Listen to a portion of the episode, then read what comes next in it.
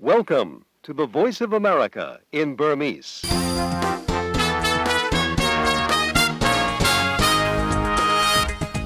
မင်္ဂလာညနေခင်းမှာသောရရှင်တွေတနေ့တာအမောပန်းပြေကြပါရလားခင်ဗျာ2014ဇွန်လ9ရက်စနေနေ့ညနေခင်း VOA အစီအစဉ်လေးကိုအမေရိကန်ပြည်ထောင်စု Washington DC မြို့တော်ကနေညနေ6နာရီခွဲကနေ9နာရီထိလိုင်းနိုမီတာ16 19 25တို့ကနေတိုက်ရိုက်တင်ဆက်နေပါပြီခင်ဗျာ ကျွန်တော်ညံဝင်းအောင်ပါဒီကနေ့ညနေခင်းအစီအစဉ်လေးကိုတောင်းယူတင်ဆက်မှာပါခင်ဗျာမင်္ဂလာညနေခင်းပါခင်ဗျာဒီကနေ့ညနေပဲသတင်းတွေကိုမအေးတန်နာကျော်နဲ့ကျွန်တော်ကြော်ကြော်သိန်းကြင်ညာပါပါခရီးမီးယားဟာအရင်ကလည်းယူကရိန်းပိုင်ဖြစ်တယ်လို့အမြဲတမ်းဖြစ်သွားမယ်လို့သမ္မတသစ်ကပြောလိုက်ပါတယ်တောင်တရုတ်ပင်လယ်ရေပိုင်နဲ့အငင်းပွားမှုကိစ္စမှာအမေရိကန်အနေနဲ့ပိုကြီးမားတဲ့အခမ်းအနားပါဝင်မှုဗီယက်နမ်ကပန်ကြားလိုက်ပါတယ်ထိုင်းနိုင်ငံချင်းနေပုံမှန်ပြန်ရအောင်လုပ်ဖို့အချိန်ယူရလိမ့်မယ်လို့အာဏာသိမ်းစစ်ကောင်ဆောင်ကပြောလိုက်ပါတယ်ဒီသတင်းတွေနဲ့အတူတခြားထိပ်တန်းသတင်းတွေကိုလည်းကြီးညာပါမယ်ခင်ဗျာဟုတ်ကဲ့ပါခင်ဗျာ မြန်မာနိုင်ငံမှာအမျိုးသမီးတို့စွမ်းရည်မြင့်တင်ရေးအမေရိကန်ကကူညီသွားမယ်လို့အမေရိကန်တမ်မကြီး Derek McTe ကအဝတ်ထည်ကုမ္ပဏီစာချုပ်လွှာလက်မှတ်ထိုးအခမ်းအနားမှာပြောကြားလိုက်ပါတယ် that women's development is national development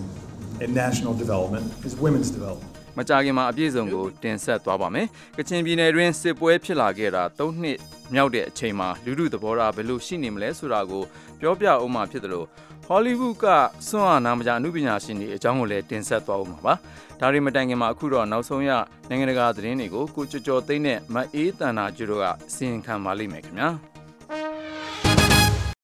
ခရီးမီးယားကျွန်းဆွယ်ဒေသဟာယူကရိန်းပိုင်ဖြစ်တယ်ဖြစ်ခဲ့တယ်နောင်လည်းဖြစ်သွားမယ်လို့ယူကရိန်းသမ္မတပီထရိုပိုရိုရှန်ကိုကပြောလိုက်ပါတယ်။ဆိုဗီယက်ပြည်ထောင်စုကနေယူကရိန်းနိုင်ငံကိုခွဲထွက်ထူထောင်ခဲ့ပြီးကတည်းကဆိုရင်50မြောက်သမ္မတအဖြစ်လွှတ်တော်ရှေ့မှောက် အမေရိကန်ဒုတိယသမ္မတအပါအဝင်ကမ္ဘာခေါင်းဆောင်တွေနဲ့ဂုဏ်သရေရှိလူပုဂ္ဂိုလ်တွေရှေ့မှောက်မှာဘီလီယံနာစီးပွားရေးသမားဖြစ်သူမစ္စတာပိုရိုရှန်ကိုကသမ္မတအဖြစ်ကျမ်းသစ္စာကျိန်ဆိုခဲ့တာပါ။ခရီးမီးယားကိုရုရှားကတွတ်သွင်းခဲ့တာသူလက်ခံမှာမဟုတ်ဘူးလို့သူရဲ့ကျမ်းသစ္စာကျိန်ဆိုပွဲမိန့်ခွန်းအတွင်းမစ္စတာပိုရိုရှန်ကိုကပြောပါတယ်။ပင်လယ်နက်ကျွန်းဆွယ်ဒေသစီဒီနှစ်အစောပိုင်းမှာရုရှားကတပ်ဖွဲ့တွေဆလုခဲ့ပြီးမတ်လမှာတော့ပိုင်နက်နယ်ဖြစ်တွတ်သွင်းခဲ့တာပါ။ရုရှားလူလာတဲ့ခွဲထွက်ရေးဝါဒီတွေနဲ့ယူကရိန်းတပ်ဖွဲ့တွေထိတ်တက်ရင်ဆိုင်နေတဲ့ နိုင်ငံအရှိချမ်းကယူကရိန်းနိုင်ငံသားတွေနဲ့ဆွေးနွေးပြောဆိုသွားမယ်လို့လည်းခေါင်းဆောင်သစ်ကကတိပေးခဲ့ပါတယ်။သမ္မတကိုယ်စားလှယ်လောင်း22ယောက်ဝင်ပြိုင်တဲ့မေလ25ရက်နေ့ကရွေးကောက်ပွဲမှာမစ္စတာပိုရိုရှန်ကိုကမဲအများစုနဲ့အနိုင်ရခဲ့တာပါ။အခုဆိုရင်စိုးရွားတဲ့စီးပွားရေးအခြေအနေနဲ့ရင်ဆိုင်နေရပြီးရုရှားနိုင်ငံနဲ့နယ်စပ်ဒေသမှာမတည်မငြိမ်ဖြစ်နေတဲ့နိုင်ငံတစ်ခုကိုသူကပဲ့ကင်ဥဆောင်ရတော့မှာဖြစ်ပါတယ်။ ယူကရိန်းနိုင်ငံကနေပြီးတော့ခရီမီးယားကျွန်းဆွယ်ဒေသအခွဲထွက်သွားပြီးတော့ရုရှားနိုင်ငံနဲ့သွားပြီးတော့ပူးပေါင်းလိုက်ပြီးတဲ့နောက်မှာနေတိုးခေါ်မြောက်အတ္တလန်တိတ်စစ်စာချုပ်အဖွဲ့ဟာသူတို့အဖွဲ့ရဲ့ရည်တည်ချက်နဲ့ဘလောက်အသင့်အနေထားရှိနေလဲဆိုတာတွေကိုပြန်ပြီးတော့သုံးသပ်ရမယ်လို့နေတိုးစစ်ဦးစီးချုပ်ကပြောလိုက်ပါတယ် လွန်ခဲ့တဲ့10နှစ်ကျော်ကာလမှာအမေရိကန်ပြည်အောင်စုနဲ့မဟာမိတ်နိုင်ငံတွေကရုရှားနိုင်ငံကိုမိတ်ဖက်နိုင်ငံအဖြစ်နဲ့မှတ်ယူထားခဲ့ကြပေမဲ့အခုလောလောဆယ်မှာရုရှားကမိတ်ဖက်လို့မကျင့်ကြံပါဘူး။ဒါကြောင့်ပြန်ပြီးတော့သုံးသပ်စရာတွေရှိရလို့အမေရိကန်လေတပ်ဗိုလ်ချုပ်ကြီး Philip Breedlove ကပြောသွားပါတယ်။သူကပဲဆက်ပြီးတော့ပြောတာကအခုလပိုင်းတွေအတွင်းမှာရုရှားကယူကရိန်းနယ်စပ်တလျှောက်သူ့ရဲ့တပ်ဖွဲ့တွေတွားချထားပြီးတော့ခရီမီယာကျွန်းဆွယ်ဒေသကိုလည်းယူကရိန်းနိုင်ငံကနေပြီးတော့ခွဲထွက်အောင်လို့ ဖိအားပေးလှုံ့ဆော်ခဲ့တယ်လို့ဆိုပါတယ်။ဒါကြောင့်မလို့နေတိုးမဟာမိတ်တပ်ဖွဲ့တွေအနေနဲ့အချင်းနေနဲ့လိုက်ပြီးတော့ပြင်ဆင်ရမယ်လို့လည်းဗိုလ်ချုပ်ကြီး Brilef ကပြောသွားပါတယ်။ဒုတိယကမ္ဘာစစ်အတွင်းမှာမဟာမိတ်တပ်တွေပြင်သစ်နိုင်ငံကိုစတင်ဝင်ရောက်ပြီးတော့နာဇီဂျာမနီရဲ့သိမ်းပိုက်မှုကိုတွန်းလှန်ခဲ့တဲ့ဒီဒေးစစ်စင်ရေးအနှစ်80ပြည့်အခမ်းအနားမှာဗိုလ်ချုပ်ကြီး Brilef က VOA သတင်းတောက် Henry Richwell ကိုအခုလိုပြောကြားသွားတာဖြစ်ပါတယ်ရှင်။ အာဖဂန်နစ္စတန်နိုင်ငံမြောက်ပိုင်းမှာရေကြီးတာကြောင့် လူ90ကျော်သေဆုံးပြီး ရာပေါင်းများစွာ ပျောက်ဆုံးနေတယ်လို့ ဒေသဆိုင်ရာ တာဝန်ရှိသူတွေက ပြောပါတယ်။သေဆုံးသူအရေအတွက် တိုးလာပွဲရှိတယ်လို့ ဘာဂလန်ပြည်နယ်ကူဇီယာဂအီနူခရိုင် တာဝန်ရှိသူတွေက ပြောပါတယ်။သေဆုံး ပျောက်ဆုံးနေသူတွေထဲမှာ အမျိုးသမီးနဲ့ ကလေးငယ် အများအပြားပါတယ်လို့ ရဲချုပ်က ပြောပါတယ်။အာဖဂန်နစ္စတန်မြောက်ပိုင်းမှာຫນွေဦးကာလအတွင်း အပြင်းထန် မိုးရွာတာကြောင့် ပုံမှန်လို ရေကြီးလေရှိပြီး မူလအခြေစိုက်ကြေးရွာတွေဟာ ရေကြီးတဲ့ဒဏ်ကို မခံနိုင်ကြပါဘူး။ အီရတ်နိုင်ငံအနောက်ပိုင်းကတက္ကသိုလ်တစ်ခုကိုတနက်သမားတွေဝင်စီးပြီးတော့ကျောင်းသားအများပြားကိုတစားကန်လုတ်ဖမ်းဆီးခဲ့ပါတယ်။အမ်ဘာပြည်နယ်ရာမာဒီမြို့ကအမ်ဘာတက္ကသိုလ်ကိုတနက်သမားတွေစနေနေ့ကဝင်ရောက်လာခဲ့ကြတာဖြစ်တယ်လို့အာဏာပိုင်တွေကပြောပါတယ်။တနက်သမားတွေကဂိတ်ပေါဝမှာသူတို့ကိုတားဆီးဖို့လုပ်တဲ့အဆောင်ကိုပြစ်တက်လိုက်ကြပြီးတော့တက္ကသိုလ်ရဲကိုဝင်လာခဲ့ကြတာဖြစ်ပါတယ်။ အခုတော့အဲ့ဒီနေရာကိုလုံခြုံရေးတပ်ဖွဲ့တွေကဝိုင်းပြီးတော့ပိတ်ဆို့ထားပါတယ်။ဒီတိုက်ခိုက်မှုကိုဘယ်သူဘယ်ဝါကလှုပ်ဆောင်တာပါဆိုပြီးတော့တာဝန်ယူထုတ်ပြောလာတာမရှိသေးပေမဲ့လည်း Islamic State of Islamic State of Iraq and the Levant ဆိုတဲ့စစ်သွေးကြွအဖွဲ့ကတော့ပြီးခဲ့တဲ့လတွေအတွင်းမှာတိုက်ခိုက်မှုတွေအများပြားလှုပ်ဆောင်နေခဲ့တဲ့အဖွဲ့ဖြစ်ပါတယ်ရှင်။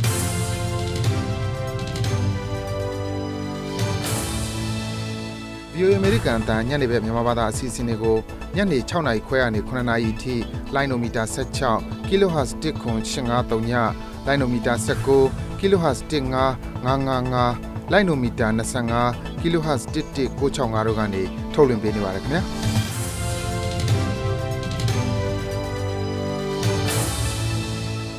VOA ရဲ့စနေနေ့ညနေပဲသတင်းများကိုဆက်လက်နားဆင်နေကြရတာပါ။တောင်တရုတ်ပင်လယ်ထဲကပိုင်ဆိုင်မှုအငင်းပွားနေတဲ့ရေပြင်နယ်နိမိတ်မှာ ငြိမ်းချမ်းရေးကိုကာကွယ်ဖို့နဲ့ပြည်ပခါကိုဖြေရှင်းဖို့အမေရိကန်ပြည်ထောင်စုအနေနဲ့ပိုပြီးကြီးမားတဲ့အခန်းကဏ္ဍကနေပါဝင်ပါလို့ဗီယက်နမ်ကပန်ကြားလိုက်ပါတယ်။အမေရိကန်အနေနဲ့ပိုပြီးအားကောင်းကောင်းပြောဆိုပြီးရေကြောင်းဘေးကင်းလုံခြုံရေးနဲ့ဒေသတွင်းလုံခြုံရေးအပြည်ပြည်ဆိုင်ရာဥပဒေနဲ့ညီအငင်းပွားမှုတွေကိုဖြေရှင်းရေးတို့အတွက်လက်တွေ့ကျတဲ့နောက်ထပ်လှုပ်ဆောင်မှုတွေကိုလုပ်လိမ့်မယ်လို့မိမိတို့အနေနဲ့မျှော်လင့်ပါကြောင်းဗီယက်နမ်နိုင်ငံသားရေးဌာနပြောခွင့်ရ Lo Hai Bing ကဟနွိုင်းမြို့တော်မှာပြောတာပါ။ အငင်းပွားရေပြင်ပိုင်နက်မှာပြီးခဲ့တဲ့လအတွင်းတရုတ်တို့ကအငင်းပွားပွဲရေနံတွင်းတစ်ခုတိစောက်ခဲ့တဲ့နောက်မှာဗီယက်နမ်နဲ့တရုတ်သင်္ဘောတွေဆက်ပြီးထိတ်တိုက်တွေ့နေကြတာနဲ့အမျှအမေရိကန်အနေနဲ့ပိုပြီးပါဝင်ပတ်သက်ဖို့ဗီယက်နမ်ကအခုလိုပန်ကြားလိုက်တာပါ။အငင်းပွားမှုမှာဘယ်ဘက်ကိုမှမလိုက်ဘဲဒေသတွင်းနိုင်ငံတွေအနေနဲ့သူတို့ရဲ့အငင်းပွားမှုတွေကိုငြင်းငြင်းချမ်းချမ်းဖြေရှင်းကြစီလိုကြောင်းအမေရိကန်ကပြောထားပါတယ်။ဒါပေမဲ့လည်းမကြာသေးခင်ကစင်ကာပူမှာကျင်းပခဲ့တဲ့စစ်ဘက်ဆိုင်ရာဆွေးနွေးပွဲတစ်ခုအတွင်းအမေရိကန်ကာကွယ်ရေးဝန်ကြီး Chuck Hagel က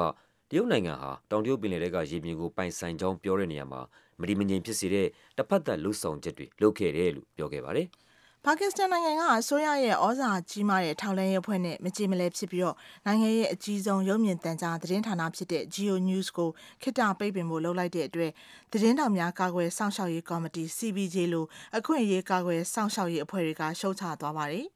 အဲ့လိုရဟာတကယ့်ရိုက်ခတ်မှုကြီးကြီးမားမားဖြစ်စေပါတယ်။တခြားသတင်းဌာနတွေကိုလည်းသတင်းသင်ခန်းစာအဖြစ်နဲ့လုပ်ပြတဲ့သဘောပါလို့ Geo ရုပ်မြင်သံကြားကွန်ရက်ရဲ့ဥက္ကဋ္ဌဖြစ်တဲ့ Iman Islam ကပြောသွားပါတယ်။တောက်ကြနေမှာတော့ Pakistan Electronic Media စီကန်တိန်အာဏာပိုင်အဖွဲ့ PARA က Geo ရုပ်သံလိုင်းကို15ရက်ရက်ဆိုင်ထားခဲ့ပြီးတော့စီမင်းစီကန် ချိုးဖောက်မှုအတွက်ဒေါ်လာ3သိန်းတန်ငွေရိုက်ခဲ့ပါတယ်။ Geo ရုပ်သံလိုင်းကသတင်းကြေညာသူ Hamid Mia အေပီလာကတနက်နဲ့ပြစ်ခံခဲ့ရတဲ့ကိစ္စကို Geo ရုပ်သံကင်တွယ်ပုံမကျေနပ်လို့ပါကစ္စတန်အစိုးရကအခုလိုလှုပ်ဆောင်တာဖြစ်တယ်လို့ CBJ အဖွဲ့ရဲ့ထိပ်တန်းအရာရှိတူက VOA Diwa ရေဒီယိုဌာနကိုပြောခဲ့ပါတယ်ရှင်။ထိုင်းနိုင်ငံမှာမကြာသေးခင်က6လကြာနိုင်ငံရေးမတည်မကြအခြေအနေဖြစ်ခဲ့တာနဲ့အတူဆယ်စုနှစ်တစ်ခုနီးပါးကြာနိုင်ငံရေးမတည်မငြိမ်ဖြစ်ခဲ့ပြီးတဲ့နောက်နိုင်ငံအခြေအနေပုံမှန်ပြန်ဖြစ်အောင်လုပ်ဖို့အချိန်ယူရလိမ့်မယ်လို့ အာဏာသိမ်းစစ်ခေါင်းဆောင်ဗိုလ်ချုပ်ကြီး Prayut Chan-o-cha က ပြောလိုက်ပါတယ်။သောကြာနေ့ကပြောခဲ့တဲ့ သူ့ရဲ့ ဒုတိယအကြိမ်မြောက် ရုပ်သံနဲ့ ရေဒီယိုမိန့်ခွန်းထဲမှာ သူက အဲဒီလိုပြောသွားတာပါ။စစ်တပ်က အာဏာသိမ်းလိုက်တာကို လူအများပြားက ကန့်ကွက်နေကြတာ သူနားလည်ပေမဲ့နိုင်ငံရေး မတည်မကြဖြစ်နေတာကို လျော့ပါးသက်သာစေဖို့ အာဏာသိမ်းရတာဖြစ်တယ်လို့ အကြောင်းပြချက်ပေးခဲ့ပါတယ်။အကျိုးရှိမဲ့ဝေဖန်ပြောဆိုချက်တွေကို အာဏာသိမ်းစစ်ကောင်စီက အလေးထားမှာဖြစ်တယ်လို့ဆိုသလို နိုင်ငံပြုပြင်ပြောင်းလဲရေးအတွက် သူ့ရဲ့စစ်အစိုးရကလှုံ့ဆော်နေချိန်မှာ နိုင်ငံတကာတိုင်ဝန်းအနေနဲ့ စိတ်ရှည်သီးခံဖို့လည်း ပန်ကြားခဲ့ပါတယ်။ 2015ခုနှစ်မှာအာဆီယံစီးပွားရေးအတိုက်အဝန်းကိုအကောင့်ထဲပေါ်ရေးထိုင်းနိုင်ငံရဲ့ပြင်ဆင်မှုတွေကိုအရှိန်မြင့်လှုံ့ဆော်မှုအချိန်ရောက်ပြီလို့လည်းသူကပြောခဲ့ပါတယ်။အဲဒီအာဆီယံစီးပွားရေးအတိုက်အဝန်းအရအရှေ့တောင်အာရှနိုင်ငံတွေအားလုံးရဲ့စီးပွားရေးကိုအတူတကွချိတ်ဆက်ပေးမှာဖြစ်ပါတယ်။ဒါပေမဲ့လည်းအကျင့်ပြတ်ချစားမှုကင်းတဲ့စနစ်အမျိုးမျိုးကိုတိုးတက်အောင်လုပ်ရမယ်လို့အာဏာသိမ်းစစ်ခေါင်းဆောင်ကပြောပါတယ်။ အမေရိကန်ဗဟိုထောက်လှမ်းရေးအဖွဲ့ CIA ဟာလူမှုရေးကွန်ရက်ကိုစတင်အသုံးပြုနေပြီဖြစ်ပြီးတော့လူများကလည်းသူတို့စာမျက်နှာမှာဝိုင်းပြီးတော့မှတ်ပုံတင်ကြပါတယ်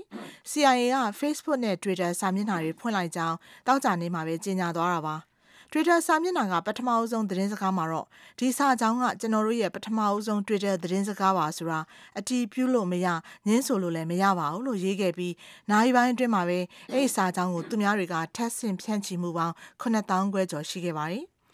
တချို့လုပ်ငန်းတွေကိုစိတ်ဝင်စားသူတွေအနေနဲ့ CIA နဲ့ပတ်သက်တဲ့နောက်ဆုံးဖြစ်ပေါ်ပြောင်းလဲမှုတွေအရင်တုန်းကဓာတ်ပုံဟောင်းတွေထောက်လန်းရေးသတင်းတွေပေါ်မှာသုံးသက်ချက်တွေနဲ့ CIA ကဘာတလွှာတိမှတ်ဖွယ်ရာတွေကရည်စရာမောစရာအချက်လက်တွေကိုဖော်ပြမယ်လို့ CIA ကပြောထားတဲ့သူတို့ရဲ့စာမျက်နှာကိုတော့ Twitter @CIA နဲ့ Facebook တို့မှာကြည့်ရှုနိုင်ပါတယ်။ CIA မှာအလုပ်လုပ်ချင်သူတွေအတွက်အလုပ်ခေါ်စာတွေကိုလည်းတင်ပေးမဲ့အပြင် CIA ပြတိုက်ကိုလည်းဒီစိတ်တစောင်းကြည့်ရှုနိုင်တာပါ။ အဲ့လိုမျိုးလူမှုရေးကွန်ရက်တွေကိုတိုးချဲ့အသုံးပြုလို့ CIA ဟာအများပြည်သူနဲ့ပို့ပြီးတော့ဓာတ်ရိုက်ထိတွေ့ဆက်ဆံနိုင်မယ်။ CIA ရဲ့တမိုင်းသူ့ရဲ့လုပ်ငန်းတွေပြီးတော့တခြားဖြစ်ပေါ်တိုးတက်မှုတွေကိုတင်ပြနိုင်မယ်လို့ CIA ရဲ့ညွှန်ကြားရေးမှူး John Brennan ကပြောပါတယ်ရှင်။နောက်သတင်းပတ်မှာကမ္ဘာဖလားဘောလုံးပြိုင်ပွဲစတင်တဲ့အခါဆန္ဒပြပွဲတွေဟာရေးကြီးရေးကြီးခွင်ကျယ်ကိစ္စတစ်ခုဖြစ်လာမှာမဟုတ်ပါဘူးလို့ဘရာဇီးတာဝန်ရှိသူတူကပြောလိုက်ပါတယ်။ ပြီးခဲ့တဲ့နှစ်က Confederation ဖလားဘောလုံးပြိုင်ပွဲကိုနှောက်ယှက်ခဲ့တဲ့ဆန္ဒပြပွဲတွေကမ္ဘာဖလားပြိုင်ပွဲကာလအတွင်းထပ်ဖြစ်လာမှာမဟုတ်ပါဘူးလို့ Rio de Janeiro ပြည်နယ်မှာပွဲလမ်းသဘင်ကြီးတွေကျင်းပရေးဆိုင်ရာလက်ထောက်ဝန်ကြီးကပြောတာပါခင်ဗျာ။ Direct from Washington, the voice of America, VOA.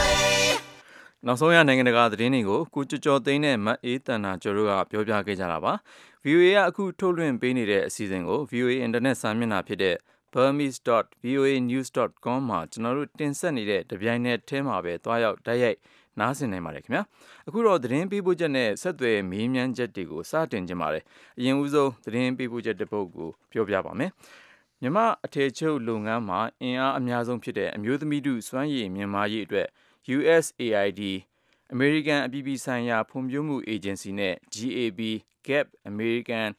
အဝတ်ထည်ကုမ္ပဏီတို့ပူးပေါင်းပြီး လူမှုစီးပွားတိုးတက်မှုများ အကောင့်ထဲပေါ်ဆောင်ရွက်သွားမယ်လို့ American တမ္မတ်ကြီးက ပြောကြားလိုက်ပါတယ်။ US8 နဲ့ Gap အဝတ်ထည်ကုမ္ပဏီတို့ရဲ့ နားလည်မှုစွာကျွန်းလွှာ လက်မှတ်ရေးထိုးပွဲ အခမ်းအနားကို ကိုယ်တိုင်တက်ရောက် သတင်းယူခဲ့တဲ့ VOA သတင်းတောက် ကိုထက်အောင်က ပြောပြပါမယ်ခင်ဗျာ။ကမ္ဘာတဝန်းလုံးမှာမျိုးသမီးတွေရဲ့ဘဝ မြင့်မားမှသာ စီးပွားဖွံ့ဖြိုးတိုးတက်နိုင်တာကြောင့်ဖွံ့ဖြိုးရေးနဲ့အမျိုးသမီးကဏ္ဍကိုခွဲခြားလို့မရတဲ့အကြောင်းမြန်မာနိုင်ငံဆိုင်ရာအမေရိကန်တန်အမတ်ကြီး Derek Mitchell ကပြောပါတယ် That women's development is national development, and national development is women's development. A nation အမျိုးသမီး cannot ဖွံ့ဖြိုးရေးဟာနိုင်ငံရဲ့ဖွံ့ဖြိုးရေးဖြစ်ပါတယ်။တနိုင်ငံလုံးရဲ့ဖွံ့ဖြိုးရေးဟာလည်းအမျိုးသမီးဖွံ့ဖြိုးရေးပဲဖြစ်ပါတယ်။နိုင်ငံအနေနဲ့အမျိုးသမီးနဲ့ဖွံ့ဖြိုးမှုကိုတီးခြားစီခွဲခြားထားဖို့မဖြစ်နိုင်ပါဘူး။ ခေတ်နဲ့စနစ်ပြောင်းနေတဲ့အချိန်မှာနိုင်ငံဖွံ့ဖြိုးတိုးတက်ရေးအတွက်ဒီအချက်ကိုစောစောစီးစီးပဲအတိအမှတ်ပြုရမှာဖြစ်ပါတယ်။ဒီအချက်ကိုဘယ်လို့မဟာဗျူဟာတွေနဲ့ကင်တွယ်သွားမလဲဆိုတာကိုလည်းအလေးနက်စဉ်းစားဖို့လိုပါတယ်။ဒါကြောင့် USAID အမေရိကန်အပြည်ပြည်ဆိုင်ရာဖွံ့ဖြိုးမှုအေဂျင်စီနဲ့ GAP လို့ခေါ်တဲ့အမေရိကန်အဝတ်ထည်ကုမ္ပဏီတို့ပူးပေါင်းပြီးရန်ကုန်ရှိစက်ရုံနှစ်ရုံမှာအမျိုးသမီးတွေကိုစွမ်းရည်မြင့်မားအောင်လေ့ကျင့်သင်တန်းတွေပေးပြီးထုတ်ကုန်တွေကိုမြမဈေးကွက်သားမကအမေရိကန်နဲ့နိုင်ငံတကာဈေးကွက်ကိုတွင်တွင်ကျဲကျဲတင်ပို့သွားမှာဖြစ်တယ်လို့တန်မတ်ကြီး Derek Mitchell ကဆက်ပြောပါတယ်မြန်မာနိုင်ငံနဲ့အထည်ချုပ်လုပ်ငန်းဟာယင်းနှီးပြီးသားဖြစ်တဲ့အတွက်လုပ်ငန်းကျွမ်းကျင်မှုပညာရေးနဲ့နည်းပညာပိုင်းဆိုင်ရာသင်တန်းပံ့ပိုးပေးနိုင်အောင်အားဖြည့်ပေးဖို့ Gap အဝတ်ထည်ကုမ္ပဏီကလာရောက်ယင်းနှီးမြှုပ်နှံဖို့ဆုံးဖြတ်ခဲ့တာလို့ Gap ကုမ္ပဏီတာဝန်ရှိသူ Dottie Hatcher ကပြောပါတယ်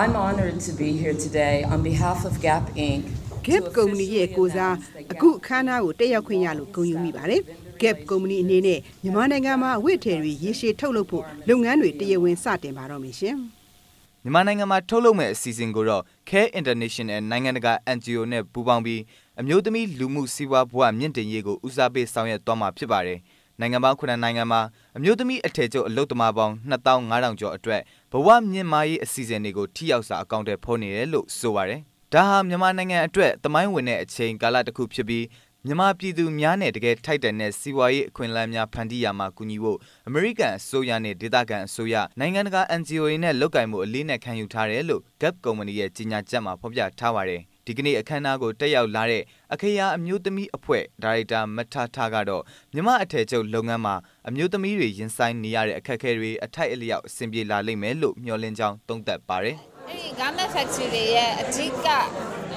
လူဆွမ်းရအမြင့်အရင်မြင့်ကမြန်မာမျိုးမျိုးဖြစ်တယ်အဲ့တော့ GAP နဲ့ USAID နဲ့တခြား international အဖွဲ့အစည်းတွေနဲ့ပေါင်းပြီးတော့ အရေးသွေးမြင့်တင်မယ်အရေးသွေးဆိုတာဒီလို product အရေးသွေးတွေမကမျိုးသမီးတွေရဲ့လုံနေတဲ့သူတို့ရဲ့ကိုယ်ပိုင်အရေးသွေးတွေကိုပါမြင့်တင်ပေးမယ်သူတို့ရဲ့လုံရည်ကိုင်ရည်တွေကိုမြင့်တင်ပေးမယ်ဆိုတာတကယ်ကိုဝမ်းသာကြပါတော့ကျမတို့နိုင်ငံအတွက်ဝမ်းသာကြဖြစ်လက်ဖြစ်တဲ့ဟာပြီးသွားတော့ကြားနေကြဖြစ်နေကြအတိုင်းပဲသူတို့ရဲ့လောက်အားတွေကိုမတန်တဆလုပ်နေရတယ်ဒါပေမဲ့တ န်တန်ဆဆမပေးကြဘူးဆိုတာဒါအားလုံးသိနေတဲ့အတိုင်းပဲဆိုတော့ဒီ gap နဲ့ဒီလိုလုပ်တဲ့အစီအစဉ်တွေမှာမျိုးသမီးတွေအများကြီးခွင့်ရတယ်မြန်မာပြည်အတွက်လည်းရန်ကောင်းတာပါလို့ဆိုချင်တယ် Gap ကုမ္ပဏီဟာကျမ်းမာနဲ့ကလေးသုံးအဝတ်ထည်တွေကို Gap, Banana Republic, Old Navy, Papa Line နဲ့ Intermix အမတ်တစိတ်တွေနဲ့ကမ္ဘာတဝန်းလက်လီရောင်းချပေးနေတာဖြစ်ပါတယ်။2023ဘဏ္ဍာရေးနှစ်မှာအယောင်ပမာဏအမေရိကန်ဒေါ်လာ16.1ဘီလီယံရှိပြီးထုတ်ကုန်တွေကိုနိုင်ငံပေါင်း90ကမ္ဘာတဝန်းကုမ္ပဏီပေါင်း3000စိုင်ခွဲပေါင်း350ကျော်နဲ့ online ကနေလည်းဖြန့်ချီရောင်းချပေးနေတာဖြစ်ပါတယ်ခင်ဗျာ။ VOA သတင်းတော့ကိုထက်အောင်ရန်ကုန်မြို့ကနေသတင်းပေးပို့ခဲ့တာဖြစ်ပါတယ်။အခုတခါကချင်ပြည်နယ်စစ်ဘေးအခြေအနေကိုကြည့်အောင်ပါ။ ကချင်ပြည်နယ်မှာတိုက်ပွဲတွေပြန်ဆခဲ့တဲ့3နှစ်ပြည့်အထိမ်းအမှတ်ဒီကနေ့ရန်ကုန်မှာကျင်းပခဲ့ကြပြီး KIA ကချင်လွတ်မြောက်ရေးတပ်မတော်နဲ့အစိုးရတပ်တွေကြားဖြစ်နေတဲ့တိုက်ပွဲတွေအမြန်ဆုံးရပ်ဆိုင်းဖို့တောင်းဆိုခဲ့ကြပါတယ်သုံးနေရာခွဲပြီးကျင်းပတဲ့အခမ်းအနားတွေမှာကချင်ပြည်နယ်ကစစ်ပွဲတွေနဲ့ပတ်သက်တဲ့အနေထားယုံတွေကိုပုံသဏ္ဍာန်မျိုးစုံနဲ့လူတွေသိနိုင်အောင်ပြသခဲ့ကြတယ်လို့ဆိုပါတယ်။ KIA နဲ့အစိုးရကြားငြိမ်းချမ်းရေးရရှိဖို့ဆွေးနွေးနေတယ်ဆိုပေမဲ့တိုက်ပွဲတွေကတော့ဖြစ်နေသေးပါ အသေးစိတ်ကိုတော့မနှန္တာချမ်းကဆက်ပြောပြမှာပါဟုတ်ပါတယ်ကချင်လူငယ်တွေငြိမ်းချမ်းရေးလူလားသူတွေ88မျိုးဆက်ငြိမ်းချမ်းရေးနဲ့ပွင့်လင်းလူအဖွဲ့အစည်းအကြောင်းသားခေါင်းဆောင်တွေနဲ့ အမှုပညာရှင်တွေကနေ ရန်ကုန်မြို့တော်ခမ်းမှာပြည်သူရင်ပြင်နဲ့ အင်းအားကံပေါင်တို့မှာ ၃ နေရာခွဲ ကျင်းပခဲ့ကြတာပါ အဓိကကတော့ ၃ နှစ်ပြည့်သွားပြီဖြစ်တဲ့ ကချင်ပြည်နယ်က စစ်ပွဲတွေ ရပ်ဆိုင်းဖို့ တောင်းဆိုခဲ့ကြတာဖြစ်ပြီးတော့ ဒီအခမ်းအနားတွေမှာ စစ်ပွဲတွေကြောင့် ပြည်သူတွေ ခံစားနေရတဲ့ ဒုက္ခတွေ စစ်ပွဲနဲ့ ပတ်သက်တဲ့ အနိဋ္ဌာယုံတွေကို အများပြည်သူ သိရှိအောင်တခြင်းတွေတရုတ်ပြကွက်တွေ ပိုစတာဓာတ်ပုံတွေနဲ့ ပုံသဏ္ဍာန်မျိုးစုံလို့ပြသခဲ့ကြတာ ဖြစ်ပါတယ်။ဒါ့အပြင် စစ်ပွဲတွေ ကြောင့်မလို့လူတွေခံစားနေရတဲ့ဒုက္ခတွေအဆုံးသတ်နိုင်အောင်ငြိမ်းချမ်းရေးကိုအမြန်ဆုံးဖော်ဆောင်ပေးဖို့တောင်းဆိုထားတဲ့လက်ကမ်းစာဆောင်တွေကိုလည်းဝေငှခဲ့ကြပါတယ်။ဒါနဲ့ပတ်သက်ပြီးတော့ကချင်ငြိမ်းချမ်းရေးကိုရက်မှညှိနှိုင်းရေးမှုကိုကျော်ကွန်းကအဲ့တော့ပထမအဆုံးကတော့လူဦးရေပေါင်းသိန်းကျော်စစ်ပြေဒုက္ခတွေဖြစ်ရတဲ့ကိစ္စဖြစ်ပါတယ်မြန်မာနိုင်ငံမှာလူနည်းစုကျွန်တော်တို့တိုင်းရင်းသားတွေအနေနဲ့သိန်းကျော်ဆိုတဲ့ကိစ္စကသမျိုးသားလုံးနှီးပါးနေ့ကိုကျွန်တော်တို့ဒုက္ခရောက်နေတဲ့အသွင်တန်းဖြစ်နေပါတယ် အဲ့မှာအရေးကြီးဆုံးကဒုက္ခတွေရဲ့စိတ်ပိုင်းဆိုင်ရာနောက်တစ်ခုကချင်ပြည်နယ်မှာနေထိုင်ကြတဲ့ကချင်လူမျိုးတွေရဲ့စိတ်ပိုင်းဆိုင်ရာကအင်မတန်မှကိုကျွန်တော်တို့အနေနဲ့လက်ရှိအစိုးရရဲ့လှုပ်ဆောင်မှုအပေါ်မှာကျွန်တော်တို့ကတော့အဲယုံကြည်မှုအင်မတန်မှယိုနေရတဲ့အခြေအနေဖြစ်ပါတယ်။ဘာကြောင့်လဲဆိုတော့ဒီစိတ်ပိုင်းဆိုင်ရာကျွန်တော်တို့ရဲ့ဒီဒုက္ခတွေကအစိုးရအနေနဲ့တာဝန်ယူမှုတာဝန်ဖြေရှင်းပေးနိုင်မှုကအရန်အားနေတယ်လို့ဆက်တိုက်ဆက်တိုက်ဆိုသလိုဒီစစ်ပွဲတွေကမရက်ပဲနဲ့ဖြစ်နေတဲ့အတွက် စိတ်တန်ရာတွေက ပို့ပို့ပြီးတော့ အမြင့်တွယ်လာတဲ့ စိတ်ပိုင်းဆိုင်ရာ အခက်အခဲတစ်ခု အခြေအနေတစ်ခု ကျွန်တော်တို့ ဖြစ်နေပါတယ် ဒုက္ခတွေတွေဆိုတာတစ်နှစ်တစ်နှစ်တစ်နှစ်တစ်နှစ် ပို့ပို့ပြီးတော့ရော့လာမယ့် ကိစ္စဖြစ်ပါတယ် ဒါပေမဲ့ စစ်ဆက်ဖြစ်တဲ့2017ဂျွန်9ကစပြီးတော့ ဒုက္ခတွေအရေးအတွက်ဟာ ပို့ပို့ပြီးတော့ များပြားလာတယ် အခုချိန်ထိကို ဒုက္ခတွေတွေက မရက်တတ်နိုင်ဘူး ဖြစ်နေပါတယ် လက်ရှိအချိန်ထိလည်း စစ်ပွဲတွေက ဖြစ်နေတော့ဖြစ်ပါတယ် KIA နဲ့ ကချင် KIA ကချင်လူမျိုးရေးတပ်မတော်နဲ့မြန်မာအစိုးရကြား18နှစ်ကြာတိစောက်ခဲ့တဲ့ပြစ်ခတ်ရစဲရေးဟာပြတ်သွားပြီးတော့2011ခုနှစ်ဇွန်လ9ရက်နေ့မှာတိုက်ပွဲတွေပြန်ဆခဲ့တာပါအဲ့ဒီအချိန်ကစလို့အခုထိ3နှစ်တာကာလအတွင်းစစ်ကြောင်ထွက်ပြေးရတဲ့ဒုက္ခသည်အရေးအတွက်ဟာလည်းတသိန်းခွဲနီးပါးရှိသွားပြီဖြစ်ပြီး KIA ဘက်ကရောအစိုးရတပ်တွေဘက်ကပါအရက်သားပြည်သူတွေပေါ်လူခွင့်ရေးချိုးဖောက်မှုတွေလည်းရှိနေတယ်လို့ဒုက္ခသည်ရေးဆောင်ရွက်သူတွေနဲ့လူခွင့်ရေးအဖွဲ့တွေကထောက်ပြနေကြပါတယ်။မြန်မာပြည်သူတွေကြားလူခွင့်ရေးပညာ ပေးသင်တန်းတွေပို့ချပေးနေတဲ့ Equality မြန်မာမှအမှုဆောင်ညွှန်ကြားရေးမှူးကိုအောင်မျိုးမင်းကတော့ဒီပွဲမှာသူပူးပေါင်းပါဝင်ရတဲ့ရည်ရွယ်ချက်နဲ့ပတ်သက်ပြီးပထမဦးဆုံးကတော့ကချင်ဒေသမှာဒီလိုမျိုးလက်နက်ကင်တိုက်ပွဲတွေပြန်ဖြစ်ချင်ချောက်ကချင်ပြည်သူလူထုတွေအမျိုးသမီးနဲ့ကလေးတွေအများကြီးဒုက္ခရောက်နေတာကိုကျွန်တော်တို့ကြားနေရတယ်မြင်နေရတယ်အဲ့ဒါငြိမ်းချမ်းရေးမရခြင်းရဲ့ရလဒ်ပဲဖြစ်တယ်အဲ့တော့အခုလိုမျိုးအခြေအနေမျိုးလူခွေချိုးဖောက်မှုတွေကြုံတွေ့ခံစားနေရခြင်းက ပြိပခါတွေရလဒ်ဖြစ်တယ်ကချင်ပြည်မှာရှိတဲ့ဒီကချင်လူမျိုးတွေဒုက္ခတွေတွေအပြစ်မဲ့အရက်သားတွေဘဝကိုပြန်လည်ငြိမ်းချမ်းအောင်လှုပ်ဆောင်ခြင်းကလူခွေကိုဆောင်ခြင်းတစ်ခုဖြစ်တယ်လို့ကျွန်တော်ယုံကြည်တဲ့အတွက်ပါဝင်တာဖြစ်တယ် KIO နဲ့မြန်မာအစိုးရကြားငြိမ်းချမ်းရေးပြန်ရဖို့အတွက်နှစ်ဖက်ကြားယုံကြည်မှုတိစောက်တဲ့အနေနဲ့ဆွေးနွေးပွဲတွေကိုတော့အကြိမ်ကြိမ်လှုပ်ဆောင်နေတာပါဒီဆွေးနွေးပွဲတွေမှာပါဝင်တက်ရောက်ခဲ့တဲ့ PCG မှ ကချင်ငြိမ်းချမ်းရေးအကျိုးတော်ဆောင် ဦးခွန်ကြာကတော့ KIO နဲ့ မြန်မာအစိုးရကြား ငြိမ်းချမ်းရေးရဖို့ အလားအလာနဲ့ ပတ်သက်ပြီး သူ့အမြင်ကို အခုလို သုံးသပ်ပါတယ် အခုကတော့ KIO နဲ့ဟိုအစိုးရပဲလူဦးတစ်ဖက် ညှိနှိုင်းတဲ့အဆင့်မဟုတ်တော့ဘူး အခုကသဖြင့်ကြော်ပြီးတော့မှ တိုင်းရင်းသားလက်နက်ကိုင်အဖွဲ့တွေ NCCT အဖွဲ့တွေနဲ့ နိုင်ငံတော်အစိုးရနဲ့နေဟိုနေနဲ့ဟိုဒီလိုဆွေးနွေးတဲ့အဆင့်ဖြစ်ဖြစ်သွားပြီလေ အဲ့ဒါ အခု ၃ ခေါက် ၄ ခေါက်လောက် ဆွေးနွေးတော့တဲ့အပေါ်မှာ ကျွန်တော်ပြန်သုံးသပ်ကြည့်မယ်ဆိုရင်တော့ တော်တော်လေးတော့အလားအလာဒီခေါက်နောက်နောက်ဆုံးဆွေးနွေးတော့တဲ့အပေါ်မှာကြည့်လို့ရှိရင်တော့တော်တော်လေးအခြေအနေကောင်းတယ်လို့ကျွန်တော်တို့သိသိရတယ်ဗျအစပိုင်းကတော့သူနဲ့သူကယုံကြည်မှုတိဆောက်တဲ့အပိုင်းမှာနည်းနည်းအားနည်းချက်ရှိတာပေါ့လေအဲဒါကြောင့်မို့လူတစ်ဖက်ရဲ့တင်ထားတဲ့ proposal အပေါ်မှာကြည့်လို့ရှိရင်လူတစ်ဖက်လည်းနည်းနည်းလေးငင်းဆန်တဲ့အပိုင်းတွေနည်းနည်းလေးအခြေအနေပြောရတဲ့အပိုင်းရှိတယ်အခုဒီခေါက်ဆွေးနွေးတဲ့အပေါ်မှာကြည့်လို့လူတစ်ဖက်ကသဘောထားကြီးကြီးနဲ့ဟို short တင်တဲ့ဟာ short ပေါ့လေထက်တင်တဲ့ထက်ဆိုတဲ့ဟာမျိုးတွေလုပ်ပြီးတော့မှလူတစ်ဖက် ဒီဒီလေးလေးဆက်ဆံပြီးတော့မှညှိနှိုင်းဆွေးနွေးသွားတဲ့အပေါ်ကျွန်တော်ကြည့်လို့ရှိရင်အခြေအနေလားလာတော့တော်တော်လေးတော့ကောင်းကောင်းပါတယ်လို့ကျွန်တော်ဒီလိုပဲသုံးသပ်မိတယ်ဗျလောလောဆယ်မှာတော့ကချင်ပြည်နယ်နဲ့ရှမ်းပြည်နယ်ဆက်ဗမော်ခရိုင်အတွင်းမှာ KIA နဲ့မြန်မာအစိုးရတပ်တွေကြားဇွန်လဇန်းပိုင်းအထိကိုတိုက်ပွဲတွေကဖြစ်ပွားနေဆဲလည်းဖြစ်ပါတယ်။ တိုက်ပွဲပြန်ဖြစ်တာ ၃ နှစ်ပြည့်တဲ့ အခမ်းအနားတွေကို တနင်္ဂနွေနေ့နဲ့ တနင်္လာနေ့တွေမှာလည်း ဆက်လက်ကျင်းပသွားမှာဖြစ်ပြီးတော့ ဖျော်ဖြေရေးအစီအစဉ်တွေဇေယောင်းပွဲတော်တွေကိုလည်း ပြုလုပ်သွားမှာ ဖြစ်ပါတယ် ဒီပွဲရရလာတဲ့ရမုံငွေတွေကိုတော့ ကချင်ဒုက္ခတဲ့ကလေးငယ်တွေအတွက် လှူဒန်းသွားမှာ ဖြစ်တယ်လို့လည်း ပြောဆိုပါတယ်ရှင်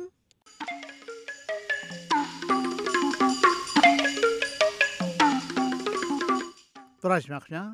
မြန်မာနိုင်ငံမှာ ကိုယ်ွယ်ရာ ဘာသာကူးပြောင်းခြင်းဆိုင်ရာ ဥပဒေမူကြမ်းဆိုတာကို ပြည်သူအများသိရှိလေ့လာအကြံပြုနိုင်ရန်ဆိုပြီးတော့ထုတ်ပြန်ကြေညာထားတာတွေ့ရပါတယ်ဒီဥပဒေဟာမြန်မာနိုင်ငံအတွက်တကယ်လိုအပ်ပါသလားဒီဥပဒေကြောင့်ဘယ်လိုကောင်းကျိုးဆိုးပြစ်တွေဖြစ်လာနိုင်တယ်လို့သရရှိမြထင်ကြပါသလဲခုလာမယ့်စနေညတိုက်ရိုက်လေလှိုင်းအစီအစဉ်မှာဆွေးနွေးကြအောင်ပါသရရှိမြခင်ဗျာပါဝင်ဆွေးနွေးလိုသူတွေကျွန်တော်တို့စီကိုကြိုတင်ဆက်သွယ်နိုင်ကြပါတယ် VOA မြန်မာရဲ့ဖုန်းနံပါတ်က2393895554 fax number 2393895555ဖြစ်ပါတယ် email လိပ်စာကတော့ burmese@voanews.com ဖြစ်ပါတယ်တားရဲ့ပါဝင်မဆွေးနွေးနိုင်သူတွေဆွေးနွေးလိုတဲ့အကြောင်းအရာကိုလိုတိုရှင်းရေးသားပြောကြပြီး MP3 အသံဖိုင်နဲ့လည်းပေးပို့နိုင်ကြပါတယ်ခင်ဗျာပါဝင်ဆွေးနွေးကြဖို့ဖိတ်ခေါ်ပါတယ်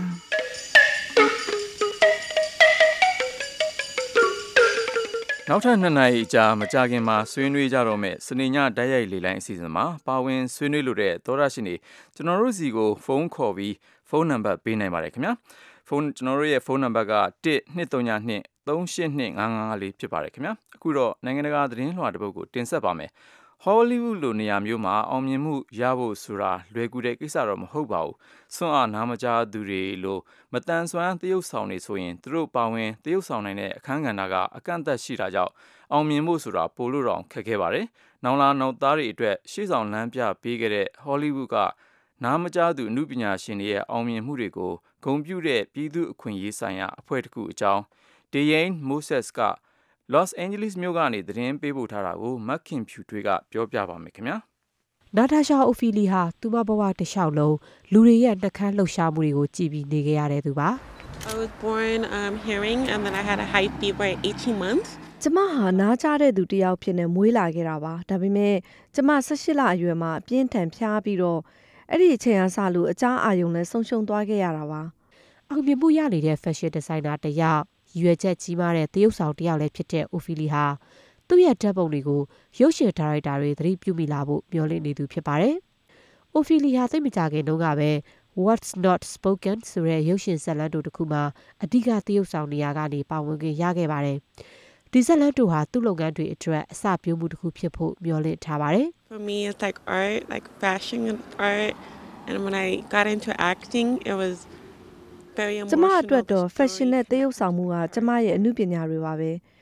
ဒီဇတ်လန်မှာကျမပါဝင်သရုပ်ဆောင်ရတဲ့အခါတိတ်ကိုစိတ်လှုပ်ရှားမိပါတယ်ဇက်ကောင်နဲ့ချိတ်ဆက်ထားတဲ့ဒီဇတ်လန်ကဇက်အိမ်ထဲမှာကျမကိုပျော်ဝင်သွားစေတယ်လေလူကြိုက်များလာတဲ့လူငယ်ဒရမာဇာတ်လမ်း Switched at Birth ကတော့ Ophelia ရဲ့အကြိုက်ဆုံးရုပ်မြင်သံကြားဇာတ်လမ်းတွေတစ်ခုပါ ဒီဇာတ်လမ်းထဲမှာသရုပ်ဆောင် Constance Murray ကနားမကြားသူသမီးတစ်ယောက်ရဲ့မိခင်နေရာကနေသရုပ်ဆောင်ထားပါတယ်ဒီဇာတ်လမ်းမှာသရုပ်ဆောင်နိုင်ဖို့လက်ချောင်းလှုပ်ရှားမှုသင်္ကေတတွေနဲ့စကားပြောတဲ့ American Sign Language ဘာသာစကားကိုသုံးဘက်အတွင်းမှာတူတက်အောင်သင်ခဲ့တာဖြစ်ပါတယ် Working with actors that have disabilities is exactly the same as working as regular actors. But စော it- ဟာ it နားမ just ကြား sort သူ of တရုပ်ဆောင်တွေနဲ့အလုပ်လုပ်ရတာဟာတာမန်အကြမ်းမြင်ရှိသူတွေနဲ့အလုပ်လုပ်ရတယ်လို့အတူတူပါပဲကျမအတွက်တော့အကြအယုံချို့တဲ့သူတွေအကြောင်းနားလည်အောင်မျက်စိဖွင့်ပေးလိုက်တယ်လို့ပေါ့နော်ကျမတို့ဇလန်ထဲမှာဆိုလို့ရှိရင်ဒီဘိန်းတက်ကလတ်ထိုင်ပေါ်မှာနေရတဲ့သူတွေလူမျိုးစုံလဲပါဝင်တာပါတကယ်ကိုစုံစုံလင်လင်ရှိပါတယ်ကျမအမြင်ကတော့လူအဖွဲ့အစည်းမှာဒီလိုပုံရိပ်တွေကိုရုပ်မြင်သံကြားတွေပေါ်မှာအမြဲတွေ့ရတင်တာပါ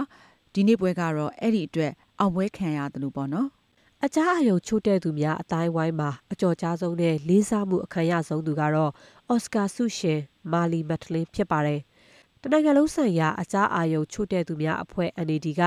တိတ်မကြခင်တုန်းကပဲသူမကိုအခက်အခဲတွေကိုထိုးဖောက်ကျော်လွှားနိုင်သူစုချီးမြှင့်ခဲ့ပါတယ်။ဒီလိုကွန်ပျူတာမှုနဲ့ပတ်သက်လို့ NAD အဖွဲ့ရဲ့အလုပ်အမှုဆောင်အရာရှိ Howard Rosenblanc ကစကားပြန်ကနေတဆင့်ရှင်းပြခဲ့ပါတယ်။ She also broke the stereotypes and the barriers. သူမဟာတမယိုးကြအယူအဆတွေနဲ့အခက်အခဲတွေကိုချိုးဖောက်ကျော်လွှားနိုင်သူဖြစ်ပါတယ်။နာမကြားသူတွေနဲ့ပတ်သက်ပြီးတွေးကြကြားကြတဲ့သူတွေကအိုးဒီလူတွေဟာဘာမှလုံနိုင်ကြတဲ့သူတွေမဟုတ်ပါဘူးလို့တွေးတတ်ကြတယ်။ဒါပေမဲ့သူမကတော့ကျွန်တော်တို့ဟာကပြဖြောပြနိုင်တယ်တရုပ်ဆောင်နိုင်တယ်ဆိုတာကိုပြသခဲ့ပါတယ်သူတို့အဖွဲ့ဟာအဲ့ဒီနေ့တညထဲမှာတင်ရပုံငွေဒေါ်လာတသန်းရရှိခဲ့တဲ့အကြောင်းလဲ Rosenblum ကပြောဆိုခဲ့ပါတယ်။ 1988ခုနှစ်ကစတင်ဖွဲ့စည်းခဲ့တဲ့ အကြအာယုံချို့တဲ့သူများအဖွဲ့ NAD ဟာ အမေရိကန်ပြည်ထောင်စုမှာရှိတဲ့တက်တန်းအရှိကြဆုံး လူခွေရေးအဖွဲ့တစ်ခု ဖြစ်ပါတယ်။ဒီနှစ်မှာတော့ ဟောလိဝုဒ်မှာရှိတဲ့ အကြအာယုံချို့တဲ့သူ သရုပ်ဆောင်တွေနဲ့ ဒီလိုလူတွေကို ထောက်ခံအားပေးသူတွေကို ပထမဆုံးအကြိမ် ဂုဏ်ပြုစုချီးမြှင့်တဲ့ အခမ်းအနားကိုဥဆောင်ကျင်းပခဲ့ပါတယ်။ဒီလိုမျိုး တိုးတက်မှုတွေ ရှိလာပေမဲ့ နောက်ထပ် လှုပ်ဆောင်ရမယ့်အရာတွေအများကြီးရှိနေသေးတယ်လို့လည်းမာလီမတ်လင်းကစကားပြကနေတစ်စစ်ပြောသွားခဲ့ပါတယ် We can do anything. We can really do anything except here. I'd just like to see ကျမတို့ဟာ greater ဘာမဆို creativity လုပ်နိုင်ပါတယ်တကယ်ပါနားမကြားတာကလွဲပြီးတော့ကျမတို့တခြားအရာတွေအားလုံးစွမ်းဆောင်နိုင်တယ်လေအမှုပညာဖန်တီးမှုလုပ်ငန်းတွေမှာအားလုံးစုစည်းပါဝင်တဲ့ဖန်တီးမှုမျိုးတွေကျမတွေ့ကျင်လာပါတယ် ရုပ်ရှင်ဒါရိုက်တာတွေထုတ်လုပ်သူတွေဇတ်လန်းရေးတဲ့သူတွေဘယ်လိုလူတွေအကြောင်းပဲပြောပြောဟိုမှာဒီမှာတိုးတက်မှုတွေကတော့ရှိနေပါတယ်ဒါပေမဲ့ဒါဟာလုံလောက်ပြီလို့တော့ကျမမထင်ပါဘူး။အိုဖီလီတို့လိုအကြအာယုံချို့တဲ့တဲ့အမှုပညာရှင်တွေကတော့သူတို့ရဲ့လူမှုအတိုင်းအဝိုင်းအတွင်းမတ်လင်းရဲ့လှုပ်ဆောင်မှုတွေကိုရောဖန်သားပြင်ပေါ်ကသူမရဲ့တရုပ်ဆောင်မှုတွေကိုပါလေးစားအားကြကြပါတယ်။ Switched at Birth လို့ဇက်လန်းတွေဟာသူတို့လိုလူတွေဒီပါဝယ်တရုပ်ဆောင်နိုင်တဲ့အခန်းကဏ္ဍတွေ ပို့ပြီးတော့ရှိလာစေမဲ့လက္ခဏာပဲလို့အကြအာယုံချို့တဲ့သူတွေကတော့အကောင်းမြင်ပြောလင့်နေကြပါတယ်ရှင်။မက်ခင်ဖြူထွေးတင်ပြသွားတာပါခင်ဗျာမကြခင်ည9:00နာရီနေ10:00နာရီထိထုတ်လွှင့်မဲ့ VOA အစီအစဉ်တွေကိုလိုင်းလူမီတာ24 kHz 1213ညလိုင်းလူမီတာ25 kHz 11965လိုင်းလူမီတာ32 kHz 9355တို့ကနေဖမ်းယူနားဆင်နိုင်ကြပါတယ်ခင်ဗျာ စနေနေ့ညနေခင်း VOA အစီအစဉ်တွေအဆုံးသတ်တော့မှာဖြစ်ပါတယ်မကြခင်မှာအဆုံးသတ်မှာပါအခုတော့ကြံနေတဲ့အချိန်အတွင်းမှာသတင်းအချင်းချုပ်ကိုကိုကျော်ကျော်သိန်းကတင်ပြပါမယ် ခရမီးယားကျွန်းဆွယ်ဒေသဟာယူကရိန်းပိုင်ဖြစ်တယ်ဖြစ်ခဲ့တယ်နောင်လည်းဖြစ်သွားမယ်လို့ယူကရိန်းသမ္မတပီထရိုပိုရိုရှန်ကိုကပြောလိုက်ပါတယ်ဆိုဗီယက်ပြည်ထောင်စုကနေယူကရိန်းနိုင်ငံကိုခွဲထွက်ထူထောင်ခဲ့ပြီးတဲ့ကဆိုရင်50မြောက်သမ္မတအဖြစ်ကျန်းသစ္စာကျင်းစုပွဲမှာမစ္စတာပိုရိုရှန်ကိုကအဲ့လိုပြောသွားတာပါဒီတော့တွင်မှာပဲခရမီးယားကျွန်းဆွယ်ဒေသခွဲထွက်သွားပြီးရုရှားနိုင်ငံနဲ့ပူးပေါင်းလောက်ပြီးတဲ့နောက်နေတိုးလို့ခေါ်တဲ့မြောက်အတ္တလန်တိစစ်စာချုပ်အဖွဲ့ဟာသူတို့အဖွဲ့ရဲ့ရည်တည်ချက်နဲ့ဘယ်လောက်အသင့်နေအထားရှိနေတယ်လဲဆိုတာတွေကိုပြန်သုံးသပ်ရမယ်လို့အဲ့ဒီအဖွဲ့ရဲ့စီဦးစီးချုပ်ကပြောလိုက်ပါတယ် တောင်တရုတ်ပင်လယ်ကပိုင်ဆိုင်မှုအငင်းပွားနေတဲ့ရေပြင်နယ်နိမိတ်မှာငင်းချမ်းရေးကိုကာကွယ်ဖို့နဲ့ပြည်ပခါကိုဖြည့်ရှင်းဖို့အမေရိကန်ပြည်ထောင်စုအနေနဲ့ပိုပြီးကြီးမားတဲ့ခန့်ကဏ္ဍကနေပါဝင်ပါလို့ဗီယက်နမ်နိုင်ငံကပန်ကြားလိုက်ပါတယ်အမေရိကန်အနေနဲ့ပိုပြီးအားကောင်းအောင်ပြောဆိုပြီးရေချောင်းဘေးကင်းလုံခြုံရေးနဲ့ဒေသတွင်းလုံခြုံရေးအပြည်ပြည်ဆိုင်ရာဥပဒေနဲ့အညီအငင်းပွားမှုတွေကိုဖြည့်ဆည်းရေးတို့အတွက်လက်တွေ့ကျတဲ့နောက်ထပ်လှုပ်ဆောင်မှုတွေကိုလုပ်လိမ့်မယ်လို့မိမိတို့အနေနဲ့မျှော်လင့်ပါကြောင်းဗီယက်နမ်နိုင်ငံသားဌာနပြောခွင့်ရလူဟိုင်ဘင်းကဟန်နွိုင်းမြို့တော်မှာပြောခဲ့ပါတယ် ပါကစ္စတန်နိုင်ငံဟာအစိုးရရဲ့ဩဇာကြီးမားတဲ့ထောက်လှမ်းရေးအဖွဲ့နဲ့မပြေမလည်ဖြစ်ပြီးနိုင်ငံရဲ့အကြီးမားဆုံးရုပ်မြင်သံကြားသတင်းဌာနဖြစ်တဲ့ Geo News ကိုခေတ္တပိတ်ပင်မှုလုပ်လိုက်တဲ့အတွက်သတင်းတော်များကာကွယ်စောင့်ရှောက်ရေးကော်မတီ CPJ လို့အခွင့်အရေးကာကွယ်စောင့်ရှောက်ရေးအဖွဲ့တွေကပြစ်တင်ရှုတ်ချနေကြပါတယ်။ထိုင်းနိုင်ငံမှာမကြာသေးခင်က6လကြာနိုင်ငံရေးမတည်မကျအခြေအနေဖြစ်ခဲ့တာနဲ့အတူဆယ်စုနှစ်တခုနီးပါးကြာနိုင်ငံရေးမတည်မငြိမ်ဖြစ်ခဲ့ပြီးတဲ့နောက်နိုင်ငံအခြေအနေပုံမှန်ပြန်ဖြစ်အောင်လုပ်ဖို့အချိန်ယူရလိမ့်မယ်လို့အာဏာသိမ်းစစ်ကောင်ဆောင်ဗိုလ်ချုပ်ကြီး Prayut Chan-o-cha ကပြောလိုက်ပါတယ်။ အမေရိကန်ဗဟိုထောက်လှမ်းရေးအဖွဲ့ CIA ဟာ လူမှုရေးကွန်ရက်ကို စတင်အသုံးပြုနေပြီဖြစ်ပြီး လူအများကလည်း သူတို့စာမျက်နှာတွေမှာ မှတ်ပုံတင်ကြပါတယ် CIA က Facebook နဲ့ Twitter စာမျက်နှာတွေ ဖွင့်လိုက်တဲ့အကြောင်းတောက်ကြနေ့မှာပဲ သတင်းကြေညာခဲ့ပါတယ်ခင်ဗျာ သတင်းအချင်းချုပ်ကို ကိုကျော်ကျော်သိန်း ကြီးညာခဲ့တာဖြစ်ပါတယ်ခင်ဗျာ ဒီကနေ့ညနေ အစီအစဉ်ထုတ်လို့ရမှုကမန္နန္တာချမ်းဖြစ်ပြီးတော့ အင်ဂျင်နီယာကတော့ဂျိုးကေဖြစ်ပါတယ် ကျွန်တော်ကတော့ညံဝင်းအောင်ပါ အမေရိကန် VOA အမေရိကန်တန်ညနေပဲမြန်မာဘာသာအစီအစဉ်ကိုမြန်မာစံတော်ချိန်ညနေ6နာရီခွဲကနေ9နာရီထိလိုင်းနိုမီတာ16 19 25တို့ကနေတင်ဆက်ခဲ့တာပဲဖြစ်ပါတယ်ခင်ဗျာ VOA ကိုနားဆင်ကြကြတဲ့အထူးပဲကျေးဇူးပါခင်ဗျာနောက်ထပ်2နာရီကြာည9နာရီမှာကျွန်တော်တို့ပြန်ဆုံရအောင်လားခင်ဗျာ